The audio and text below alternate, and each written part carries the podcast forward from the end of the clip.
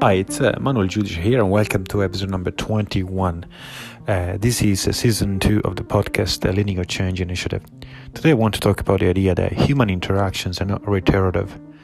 What I really mean by that is that um, if you look at a project and a program of change, and you have usually consolidated communication efforts. You have a program plan, program communication, engagement plans.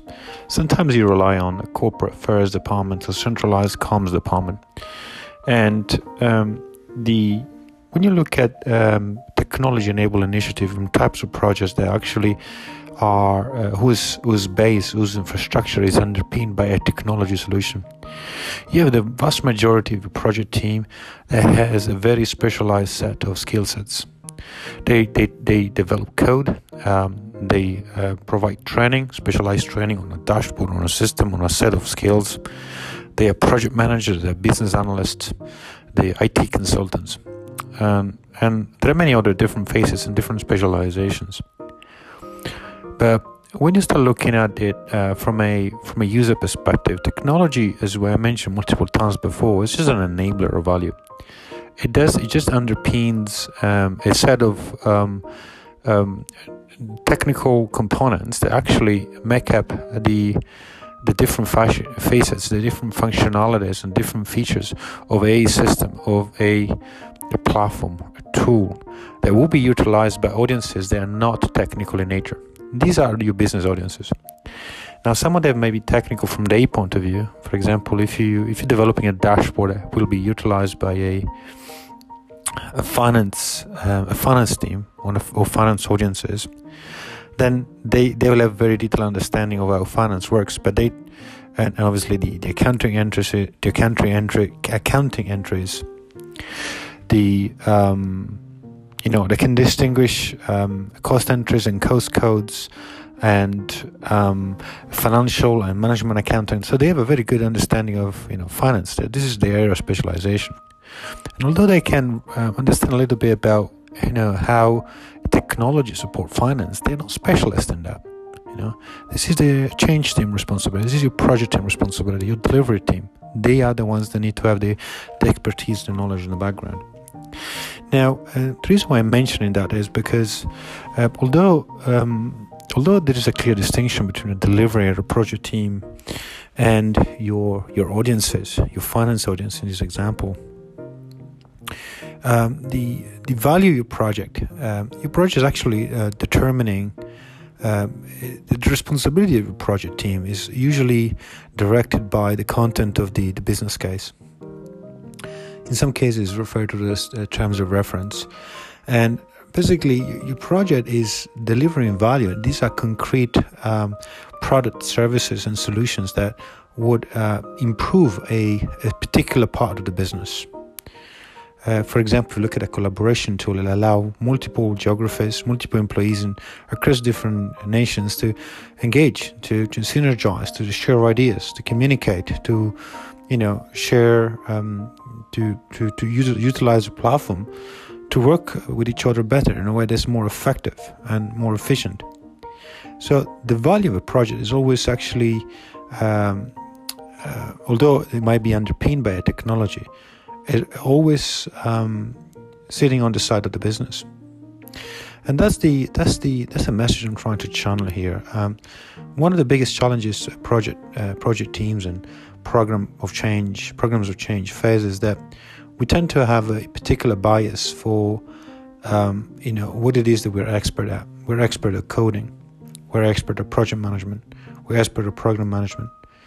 Uh, but we don't. Um, what we're not expert on is being able to communicate in a in a very clear, compelling, and meaningful way what the benefits of what we're creating, what the benefits are to, to the audiences that we're receiving those changes. Now, particularly today, I want to really zoom into. I've touched on this topic previously, but particularly today, I really want to zoom into the idea that um, hopefully it's insightful and, um, and, particularly for those that work in a, in a technology supporting role. The, the idea that is that um, human interactions are not reiterative.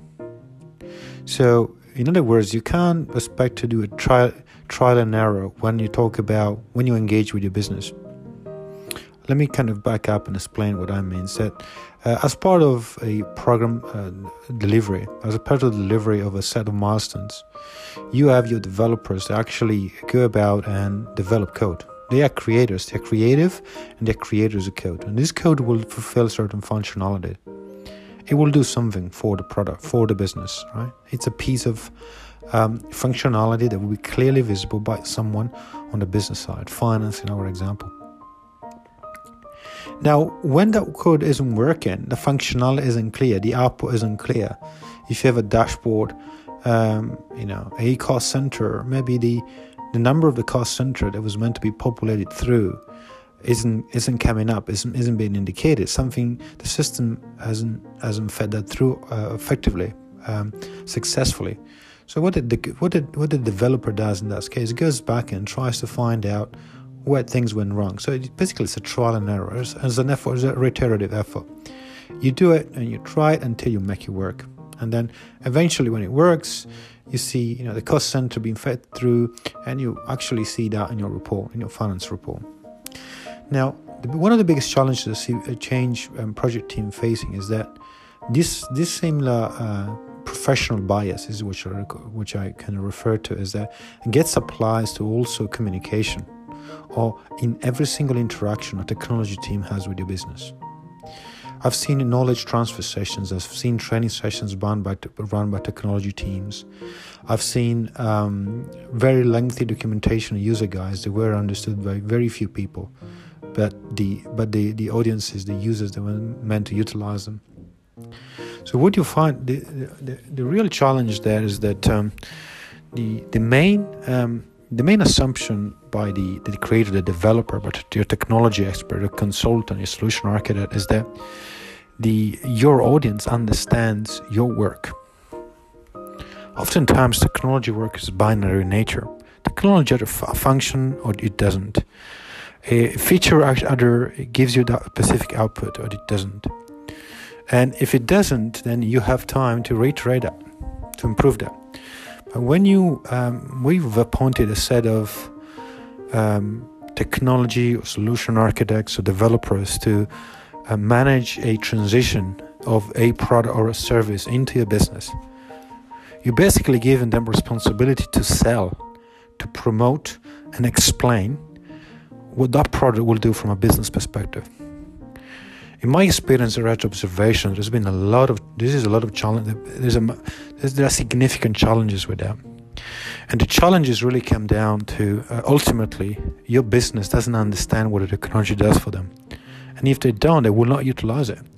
And if they will not utilize it in a proficient way, you're effectively wasting a, a you're wasting an investment. You're wasting the funds that were invested in the initiative.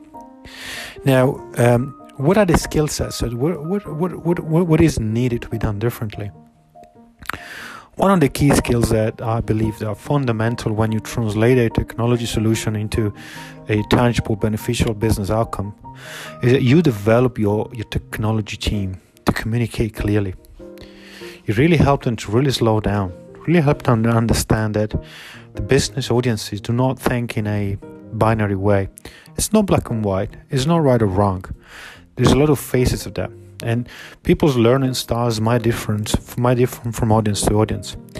If you're talking to a um, a sales uh, representative you can be approximate about what the technology can does to the extent that they might not need all the you know, the features they might not need knowledge and understanding of all the the back office um, or all the you know the the technical steps that will lead to a specific piece of system, a button to work that way. If you're talking to a finance audience, they actually might be interested in how, you know, that number actually is broken down. You know, that specific cost. Is it, you know, does it include um, sub, subsets of other, um, you know, was that number deriving from a, a different different sources? How how did you actually go about to produce you know that number? Where, where was it fed through? So what i'm what i'm trying to introduce here is the idea that um, technology team have to be able to be to, to understand and support it. And this is a lot of the coaching and the facilitation and workshops that are run with technology team. So really trying to match the the the, the business um, results, the outcomes, the products from a business perspective, to match them with the ability of your technology team to articulate the value in a way in a way that is clear, that's compelling, that is understandable.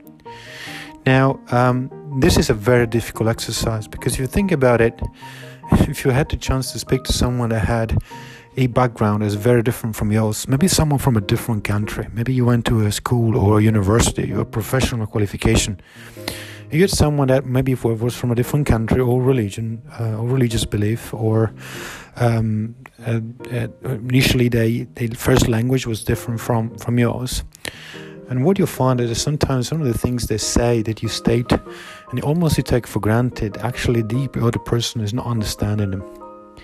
They don't understand them, and some of them may also come across as offensive. You know, what you take for granted or what one takes for granted is quite relative to um, our ability to, uh, you know, only focus on our own point of view. Right? We're biased by our own personal experiences we're biased by our own personal um, uh, perspectives, my own personal professional education. Right? When it comes to, to business change, it is very costly. Having a team, um, um, a technology team, that is unable to account for differences in the audience that they're relating to. There might be geographical differences, people from different countries cultural uh, so different languages cultural differences maybe the same language but different cultural nuances think about north america and uk and australia for example or you might also have people that have um, different functional expertise finance folks it folks um, or salespeople for example. Now um, or you can you might have also a mix of all of these components. You might have someone based in australia as a, a technology expert and someone based in uh, in in um, in, um, in, in north um, in north america they still utilize the same tool but the tool they, may, they might be sitting in the in the um, sales department right? And they need to be trained on the same set of skills. Now why is that why is that important? That is important because that is actually the difference between designing and developing a technology that's fit for purpose. And the fact that it's fit for purpose is actually down to uh, your ability to express, communicate to the business uh, the value of the technology, train them in a way that they feel confident that they can run with it, and ensure there is full utilization of that technology. And this spans across all sorts of different projects, and uh, more and more research has been done by Prosci through different longitudinal studies that actually connects the payback period, which is the ability of a return on cash investment, to your business ability to utilize the technology. There are different components to utilization. One of them is the proficiency, so how people use it. Uh, how many people use it, which is ultimately utilization, and um, and how proficient they are, so how well they can use it. It isn't. It is so fundamental, and this is um, um, a recurring problem that I see in many projects across industries uh, facing. Um, I believe there is a very strong case for um, allowing your team, your, your your project team, your technology team, to develop those core change skills that will benefit the entirety of your business.